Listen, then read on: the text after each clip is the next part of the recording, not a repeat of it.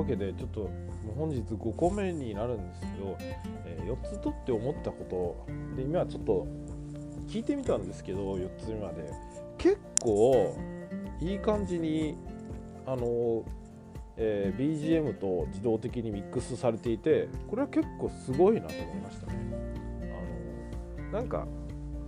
なんか何言ってるか分かんないような感じにならないかとか、 ビージーエム がでかすぎたりとか邪魔になったり干渉したりとか、えー、するんじゃないかなとかなんか思ってたんですけど、思いのほかなんかね、うまくミックスされてて、もしかしたらなんか僕が喋ってるこの ビージーエム じゃなくて、この、えー、スピーキングのスピーチの方の、えー、なんていうんですかね、にも何かいろいろ処理がされてるかもしれないですよね。いい感じに。ちょっと僕もめっちゃ詳しいわけじゃないんですけど、なんか聞きやすいようにそのノーマライズだったりとか、本当にその、えー、ノイズを減らすのとか、そういうの勝手にされてるかもしれないですよね。だって結構これあのちゃんとしたマイクじゃなくて、えー、ライトニング接続の Apple の イヤーポッズ っていう、えー、にせんさんぜんえんぐらいのイヤホンの内蔵マイクで撮っているんで、これは相当ね、それを考えるとこれは相当いいですね。なんかもっと耳障りな音とかがあったり聞こえにくかったりするんじゃないかっていうのはずっと思っていたんだけど、聞いてみると結構聞ける感じの音質なんですよね。もちろんイヤホンの付属のイヤホンぐらいの音質だなっていうのはあるんですけど、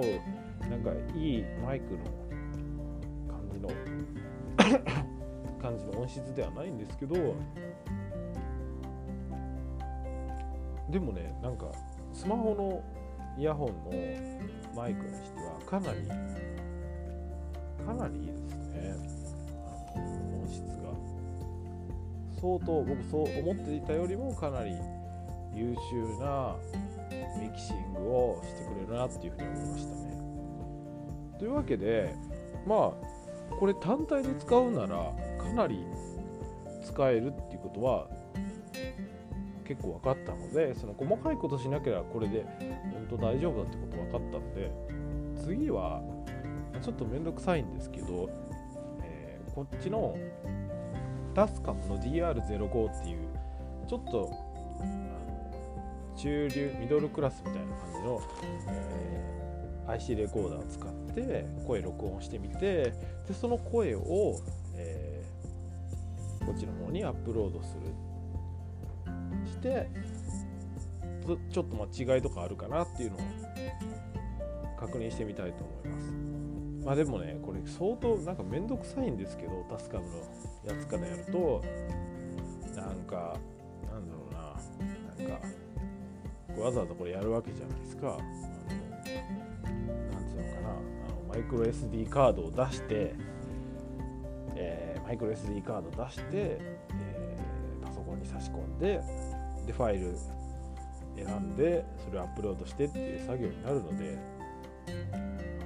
結構めんどくさいですよね。それをパソコンでやっても iPhone でやるにしても結局すごいなんかステップが増えるんで、とそこはめんどくさいですよね。でそれ果たしてそのステップが増えるほどのなんか、えー、魅力というかあの意味があの耳というか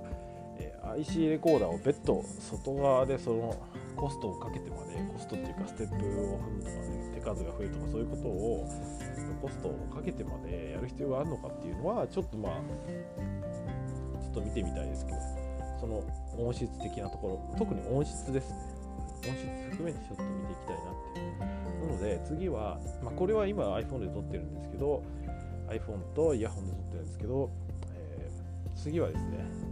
タスカム の アイシー レコーダーを使ってそれを、えーまあ、スマホかウェブか分かんないけどどっちかに Anchor のどっちかにアップロードして、でそれをさらに、えー、Anchor の方で ビージーエム 選んでミキシングして、でそれを iPhone で撮ったことを比べてみたいと思います、はい、そんな感じです。よんぷんごじゅうびょうぐらいになりそうです、はい、それでは